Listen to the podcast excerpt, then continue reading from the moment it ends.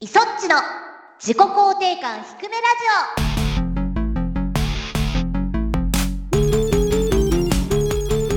オ。皆さんひくラジは声優のイソッチこと磯村智美です。ひくらじはひくらじ構成担当シモンこと橋本ゆうきです。自己肯定感は低いけどゲームは大好き。そんな二人がお届けする番組自己肯定感低めラジオ。通称ひくラジです。です。です。ですちょっとねはい。自己肯定感は低いけどって言っといてうん。低いエピソード最近してなかったんで。まあそう。じゃあお願いします。ありますか？一丁。一応 なんかここで一丁。そんな感じで出てくるの？外にはい。いる時にふとうん。携帯を見たら社長から事務所のねはいはいはいはい。着信があったんですよ。おう電話。電話が。うん。その瞬間やべ何か怒られることしたかなって思っちゃったんだけど これは自己肯定感低いんじゃないですかね。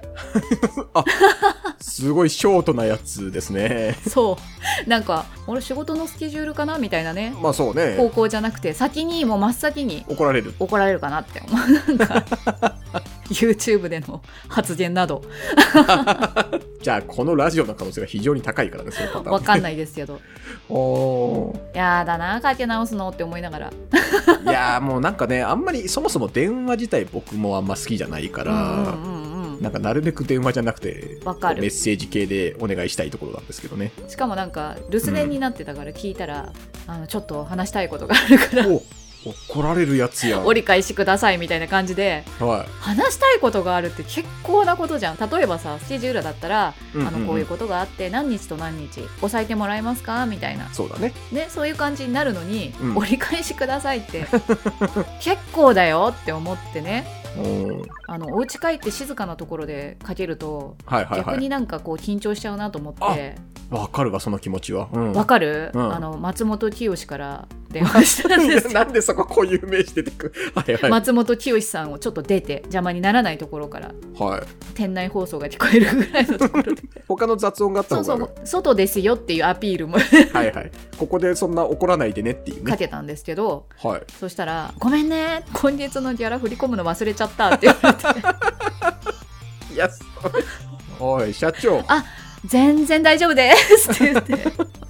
あの間違ってエクセルのデータが何月と何月を統合しちゃってて いやいやないんやかそうなんか今月の出すの忘れちゃったんだよみたいなこと言われて 今からすぐ振り込みますからって言われて。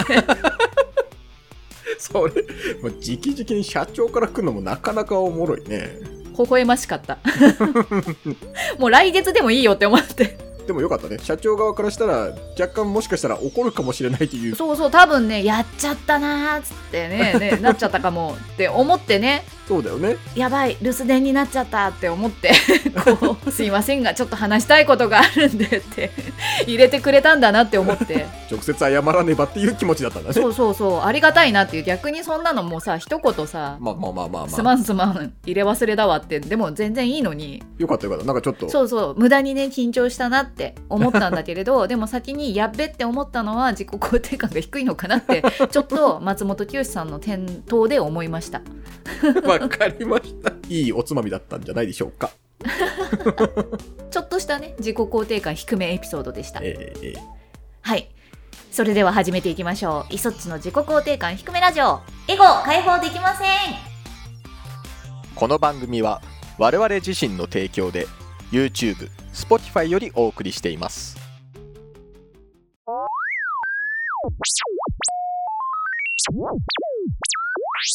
くらじ、マイフレンド。改めましてイソッチです。シモンです。ではお便りを読んでいきますよ。ひくらじネームクロさんからいただきました。ありがとうございます。ありがとうございます。いそっちさんシモンさんひくらじは？ひくクラらじは？毎週金曜のモンハン配信お疲れ様でした今回で定期配信は終了ということで少し残念ですがまた突発配信楽しみにしています。多分やるよ。ところで配信中はいつも5位の怪しい磯地さんですが今回は輪をかけて怪しかったですよね。牧彦戦の名言ラッシュは爆笑しました。おう。マキヒコなんか言ってたかな。ベロベロチャンスがなんかベロベロチャンスって何ですかってなんかコメントがあったのは目目の片隅にありました それかな。でなんかすごい下のねあの絵文字をいっぱい入れてくれた方とか。ベロベロベロベロっつって。イージリーさんみたいだなって思って私もなんかコールレスポンスしたかったんですけどあの、はいはい。本当に牧彦戦やばかったじゃないですか。ちょっとねあそこ僕も精神を集中しないとこれまずいかなって。ちょっと本気モードで喋りませんね みたいになったから。何をね言ってたかよく分かんなかったんですけど。なんか「わー」とか「やべえ」みたいなことばっかり言ってたような記憶が、ねなんか「え何その何それ何それ」みたいな。変なリング出してきてんなみたいな。なんかそういう話してたね。そうなんかドーナツがまたドーナツがみたいな。ああそうか。そこら辺ですかね。じゃあ次ひくらじネームメレンゲさんからいただきました。ありがとうございます。いそっちさんシモンさんひくらじは。ひくらじは？モンハン配信稲作配信シモンさんの親子デトバイ配信。楽しませていただきました。モンハンの手オ会は仕事の都合でアーカイブでの視聴となってしまいました。自分の大好きなバルファルク戦があったので生で視聴できなかったことがとても悔やまれますバルファルクは初見だと行動が読みにくいと思いますが慣れると楽しいので周回してみてください。そしてシモンさん親子配信いつもと違う感じでほっこり視聴させていただきました。今後もしゅうくんとの配信楽しみにしてます。それでは失礼します。まずバルファルク戦行はい。っちゃうって言ってね行ってみたら意外と、結局誰も一度もやられなかあった。そうそうそうそう。ね。圧倒はされたんですようんうんうんガンダムかみたいななんかね。リーチがさ急に伸びて。そうそうそう。生物じゃないよって思って。あれはちょっとビビったけど意外と、うん。あのね空から急降下もみんなかわしてたんだよね。うまいことねなんかあれれはあのたまたまだってみんな言ってたけれど買わせたのはうん。今までのなんかこうハンターとしての勘みたいのも働いたんですかね。はいはいはい。今回はほらあの配信中にルームで曲が変えられますよっていうすごい有識者の一言によって曲を聴きながら幸田さんのね作曲秘話が聞けて 最初からこれやっとけばよかったんだみたいな。他では見られない配信だったね。稲作も真ん中過ぎたぐらいだかな。もうすぐですかね。でもねあれがうん。クマとなんか鼓の人のねところで結構。進みの人。クマがさ鼓の人に姫プレイされてて、なんやねんっていう。ムジナちゃんが後方支援してくるんだよねそうそううんでしかもさムジナをさうんやっつけてもさ、うんすぐ復活してくるのムジナが無限脇だからそんなところあったかいいんだよそれはいいのよ復活してくれてもいいんだけどもうちょい感覚があって、こうクマにダメージを入れられてああまた復活しちゃったみたいなのを楽しみたいのに、これ調整した人上手くなりすぎてただろうって私は思いながら初心者的なねあの初見の立場からすると思いましたんでぜひあのマーベラスさんには桜姫完全版とか出すんだったら その辺を初心者の方にも優しいように何か 何かお願いします。デバッカーイソッチからの。そうですね。報告としては初心者はここが厳しいと思いますぞ。嫌なお客さんだないやでもあの可愛いなって思ってせっかくねうんうん。稲作楽しそうだなって思ってくれた人がさそこでちょっとあ進めないなってなっちゃったら嫌だなって思ったの。なるほどなるほど。いやこれは本当にあの間口せっかく広いからさと思って。なんか、はいはいはい。ゲームの新しいちょっと道を開いてるなと思って桜姫って。まあでもねあれやっぱお米を作るところがメインって考えると、うんま あお米食べてればほぼほぼどこも行けちゃうっていうのはよくできた設定だよね、意外とでもねそうならないかもよ。あのせっかちな初心者さんは進みたいってなっちゃって。うん、イソッチのことかなこれ。そうです。私属性がある人はそうだろうなって思って。で私さらに配信してるからみんなに同じシーンを何回も見せるなんてとんでもないみたいになって ガクブルでやってるから。いやいやもうそんなんだったらあれよモンハンでお金ないってシーンもちょっとやめてくださいよ。震えるほどお金がない。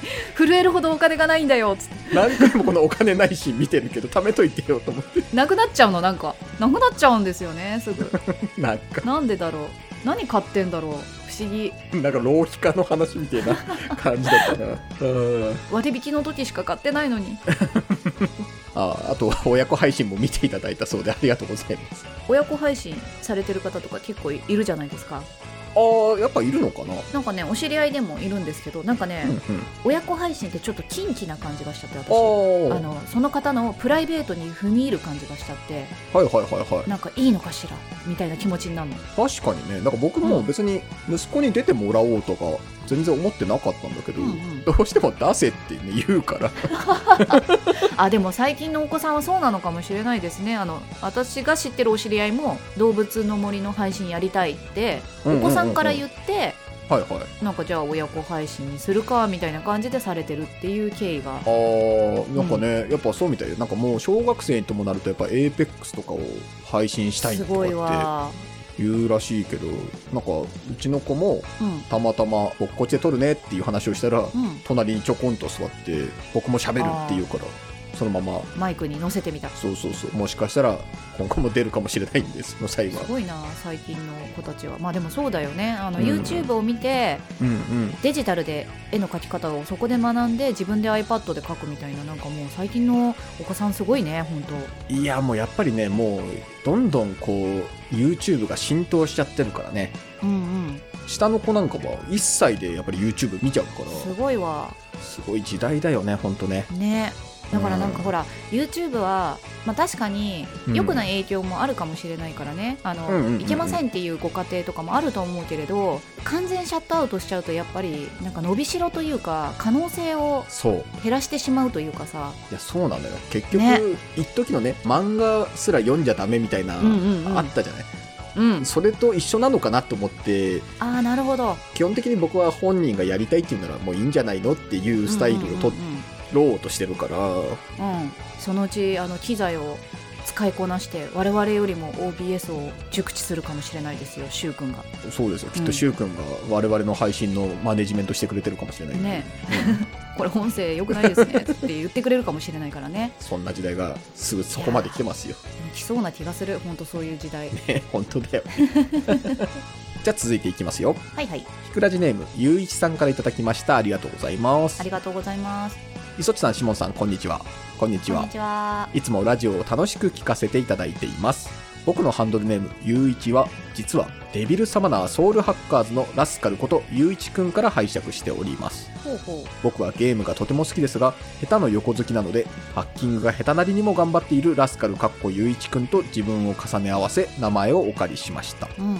イソッチさんやシモンさんはネット上や RPG などでハンドルネームやキャラクターなどに名前を付けることがあると思いますが由来などはありますか？もしあれば教えていただければと思います。イソッチははいはいゲームとかに名前を付けときゃイソッチですか？いやイソッチって今までつけたことがなくて配信で分かりやすくするために初めてイソッチってつけた感じ。そうなんだ。うん。どういう由来で付けてるとかはあるわかりますか？えっとねモンハンで言うと前までは誠って名前にして誠っぽいキャラにしてたの。で声も一番誠っぽいのを選んでた。なるほど。そういう感じです。今まで演じてきた中でゆかりのあるキャラクターとかに？の名前をお借りしたりとか。PSO とかはなんかあの黒髪ロングにして翔子とか名前にしたりとか、はいはいはい。そういう感じなんですよ。だから使われてたりとかするとね。はいはいはいはい。もうすでに、ね、重なっちゃいけないルールのやつね、ああ名前ゲットオンラインで負けたみたいな。いやもうそういう感じで。そのキャラに似た感じの装備とかをね作っていくのが結構楽しかったんですけど。ゲームを横断してそのキャラクターを作っていくみたいな感じかしもしどうしてます？僕ねなんか自分の名前のアナグラムでキャラクターの名前を付けてるんですよ。ほうほう。名字がある場合が結城になって、はあはあなるほど。橋本から下の名前を取るんでシトっていう名前になってます。大体は、だうんから結城シト君がカッポしてるんですけど最近はシモンになっちゃいましたね。ああまあそうですよね。うん。最近はそういう感じになりますよね。そうなんです。最近はもうシモンで行った方が楽だなみたいな感じにはなってる。考えなくていいのは確かに。うん。ソウルハッカーズななんかあんのかな？急にさ最近あのアトラスさんスチームでそうだよね。発売されたりとかしてるから。うんうん。3DS で一回ねあのリメイクが入ってるから。そう。僕それ買ったからな、どうかなっていううん、感じもあるけれども、何かあるとね嬉しいですよねファンとしては。ついこの間ほら QIP を大切にしてきますみたいなのをセガさんが発表されたから。リスト出てたもんね。ね。あれソウルハッカーズ入ってたよね。入ってた。入ってたよね。入ってたよ。僕ソウルハッカーズとナイツが楽しみであーナイツもいいね。うん。ナイツもねあのクリスマスナイツとかさああったキャンねペーンであってなんか子供の頃めちゃめちゃなんかあのやっぱビジュアルガッとなんかね入ったっていうか。僕もあれ友達が持ってて自分では買えなくて、うんうん。プレイさせてもらったんだけどコンプリートすることが友達の家だからできなくて、今やるなら全部やちゃんとしっかりやりたいなっていう気持ちではありますわな。いいゲームですよねあれ。いやあれは面白いゲームだったよ。ねえまずなんかうん。夢っていうさ、うんうんうん。題材とあの浮遊感とさそう。キャラクターがなんかすごく奇跡的に噛み合ったというか。意外とあの IP は他ハードとかにはあんま出てこなかったもんね。そうだね。出てないかもしれない。一回だけなんか出てた、Wii かなんか出てたんじゃなかった？一回。あそうだよね。それで出たぐらいで、今改めてね PC とかでやれたらありがたいなっていう気持ちはありますよ僕は。うん。サクッとやりたい感じが。出てきた暁には。クリスマスナイツ企画やりまあークリスマスナイツいいですね。ねクリスマスナイツをクリスマスにやるっていう。今こそクリスマスナイツ手に入れられなかったけど。そうだよね。なんとか手に入れられる状況にしていただいて。ほらなんか「新女神転生3」でもうん。DLC でダンテが使えるようになったように、はいはいはいはい今だったらねねやってくれるんじゃないですかねきっとねそのあたりはね。ね。今なら問題もクリアできるよ。そういうメーカーさん間とかなんかね企業さん間の。ね昔の権利問題もクリアにしていきましょうよ。お願いしますねそうなるといいな。はい。たくさんのお便りありがとうございました。それでは今月のスペシャルコーナー行きましょう。ゆらぎゼロを目指せ。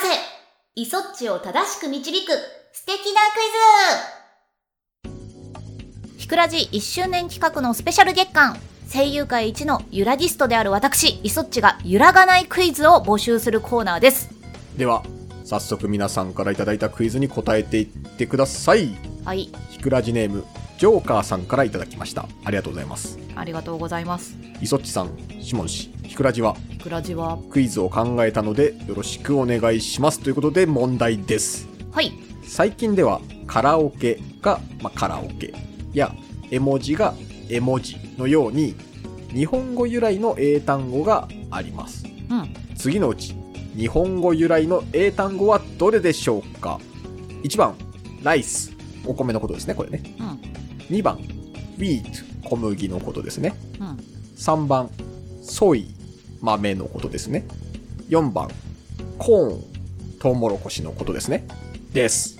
えー、これなんか日本語由来あるんですか？僕もおそうなの？って思ってピックアップさせていただきました。カラオケとか、うん。まあ絵文字とか多分可愛いとかですよねあと。かわいいかわいいそうなの？原宿とかがさブームになってなんか可愛いみたいな、はいはいはい。あと変態とかもそうだよねそう確か。僕もねポンって頭で浮かんだのは変態だったんだけど。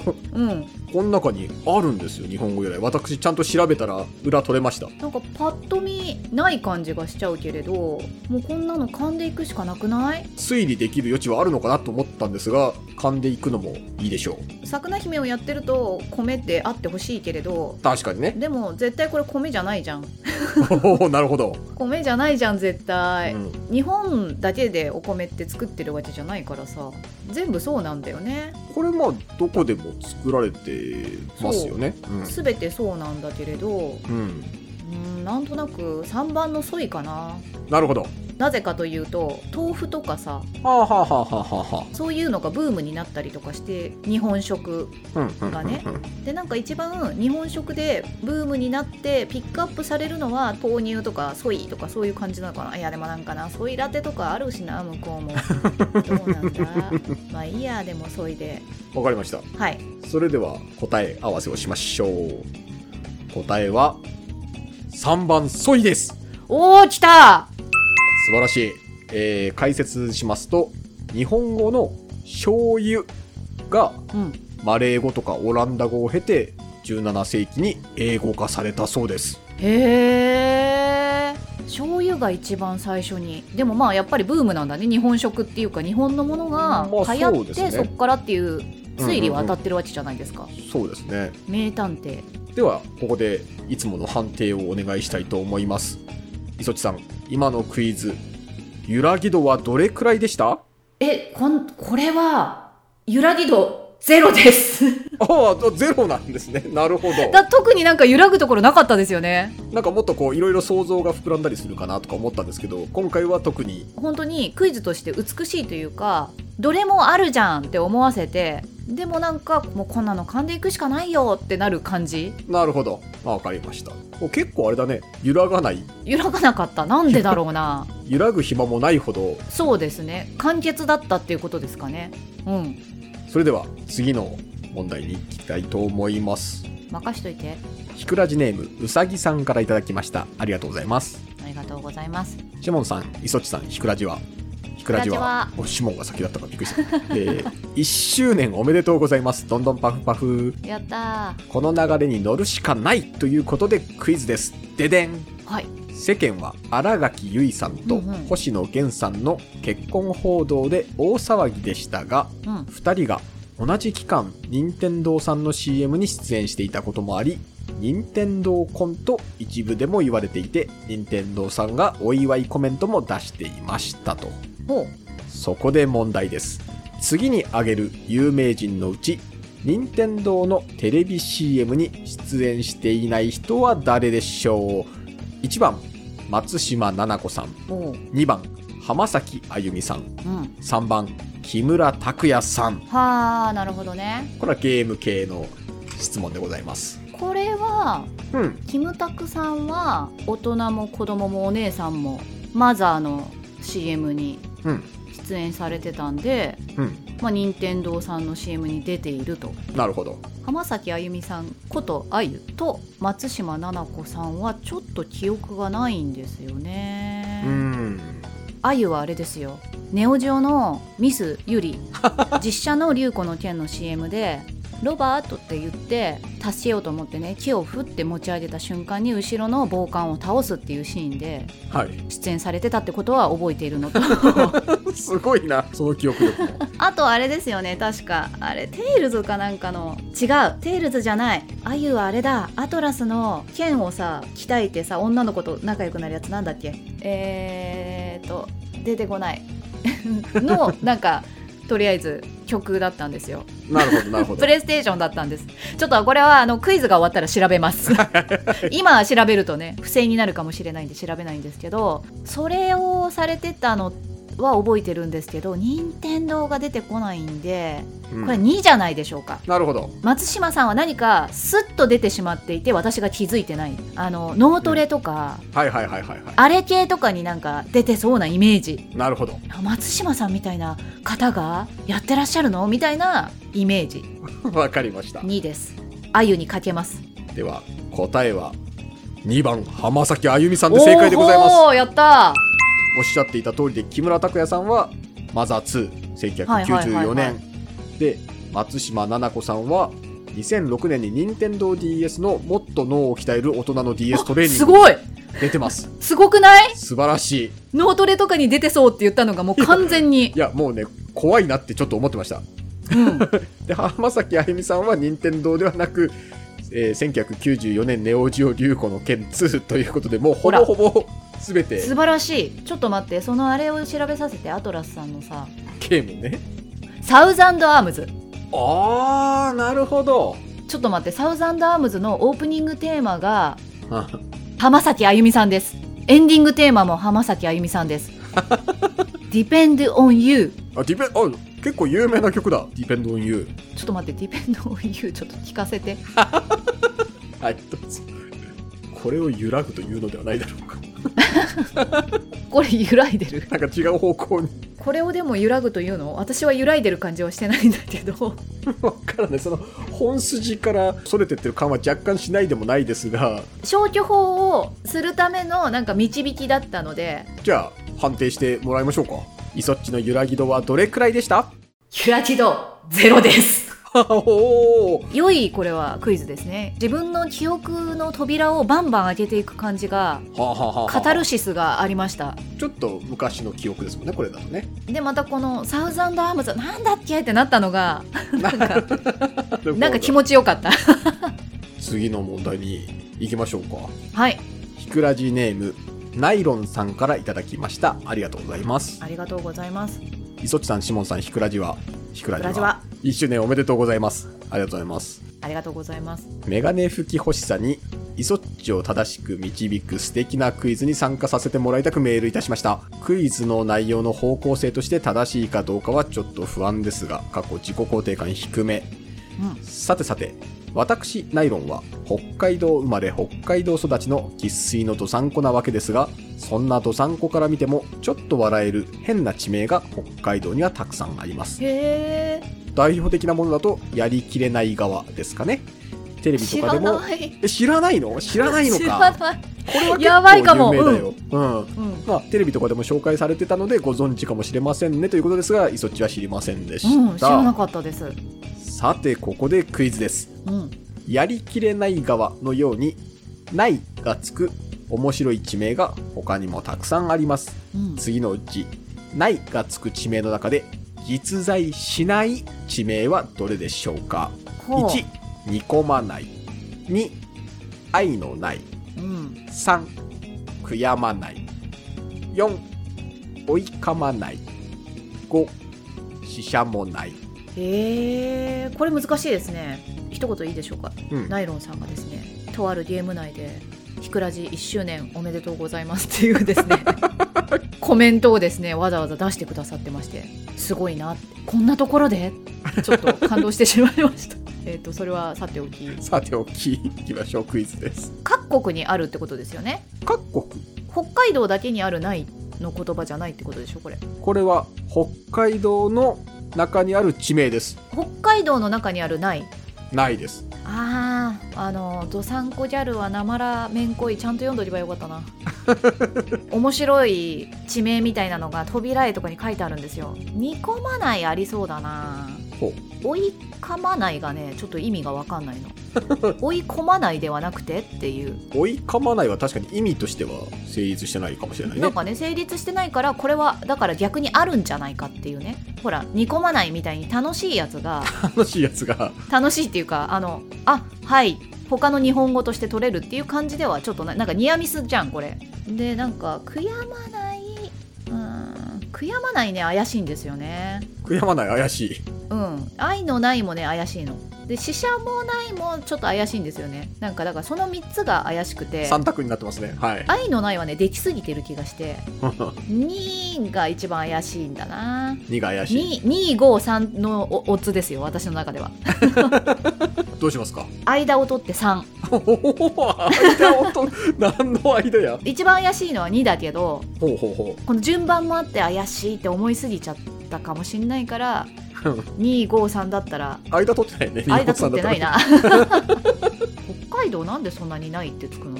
これはさ、じゃあ先にその理由というか教えしておくと、はいアイヌの言葉から地名になってるのが多いんですよ。ゴールデンカムイとさ、うんうんうんうん。サムスピのナコルルで若干こう身につけたアイヌ語録というかうん を考えてもなんかそんなこれはじゃあ2かな逆に 何の逆かわからんけど。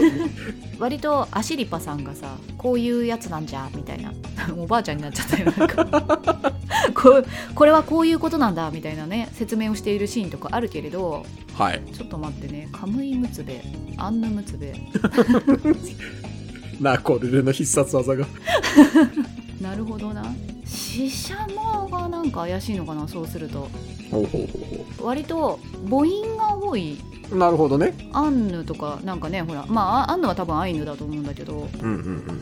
アイウエオが多いじゃん？お新しい角度から来ましたね。すごい良くないですかこれ。うんなんかいいめっ推理をしてますよ。ちゃクイズしてる。うん。ってなるとうん。シシャモが怪しいんですよ。死因が多すぎる。そうそうそうそう。いいですか？5でいってみましょいろいろ推理を働かせましたが、5番の死者もないということで、うはい正解は3の悔やまないでした。あー間を取ってが良かったんじゃん 間を取っては本当にただ謎の、謎の間を取ってでもなんかこれ勘が働いたっていうそう、確かに。あのね、すごいなって思って途中まで聞いてましたが、うん解説させていただきます。はいはいないというのは、アイヌ語で、まあ、川とか、うんうん。これ僕がちゃんと調べたんですけど、沢とか、そういう表すようですと。うん。で、僕が調べたものも混ぜて言うと、例えば、シシャモナイとかは、シシャムが日本人はあはあはあなるほどね。シサムって言うよね。ゴールデンカムイで見た。そうそうそう。で王がそこにいるないで川。日本人がそこにいる川みたいなのでこう、うんうんうんうん。なまってというか変化して、ね。今の地名になってるとうん。いうことなんですよ、コロナ禍が収束したらぜひ北海道に遊びに来てくださいということでございました。はいそうだよシサムは知ってたんだけどシシャモになるとは思わなかったな。最初の間を取ればよかったね。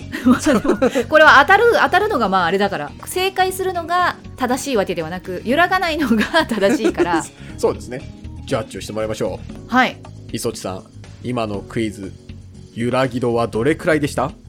揺らぎ度20%ですおちょっとだけもうなんかあのナコルルに翻弄されましたね。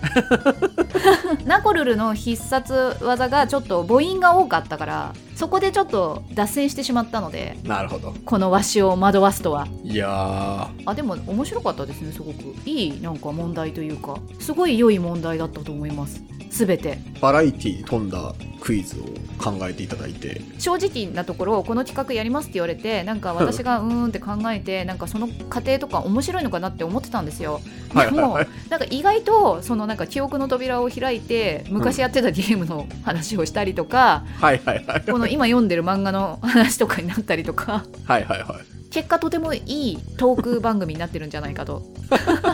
ちょっとこのコーナーの告知させていただきますよ。はい。イソッチが揺らがないクイズを皆さん送ってくださいませ。最大5択までの選択式回答と良ければ解説も添えていただけると助かりますプレゼントご希望の方はメールアドレスか Twitter アカウントも記載してください。採用された数だけメガネ拭きをプレゼントしますのでバンバン送ってください。バンバン送ってください。普通歌で採用されたからといってクイズで採用しないということはないので普通歌もたくさんお願いしますね、まあ、このプレゼントの発送先のご連絡等は全4回分の収録が終わってからとなりますのでご注意ください。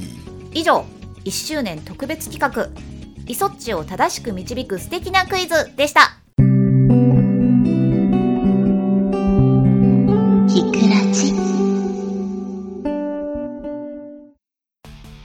ィングです。ナコルルメ いやでも持ちキャラです。持ちキャラ。あそうだったんだ。そうそうですそうです。ナコルル使ってたのか。上野にある東京都美術館アイヌの衣装とか展示されてるんですよ。ああそうなんだ。それでね見に行ったチカルカルペとか。アツトゥーシオクイズを考えるときに自分の中の引き出しを開けると何かしらゲームが詰まってるんだなっていうことは分かりました。そうね。やっぱり何か知識を入れる時って本当にゲームがきっかけになること多いわ。もうこれ聞いてる方も結構面白いんじゃないかなって思ってますけどね。だといいな。なのでね、うんぜひ皆さんあのバシバシ数で押してほしい。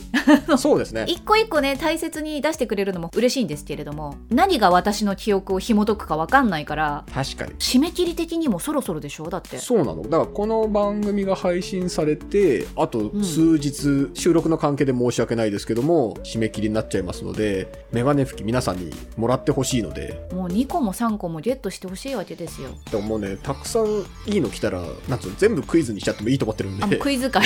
クイズ界でもいいと思ってるんで。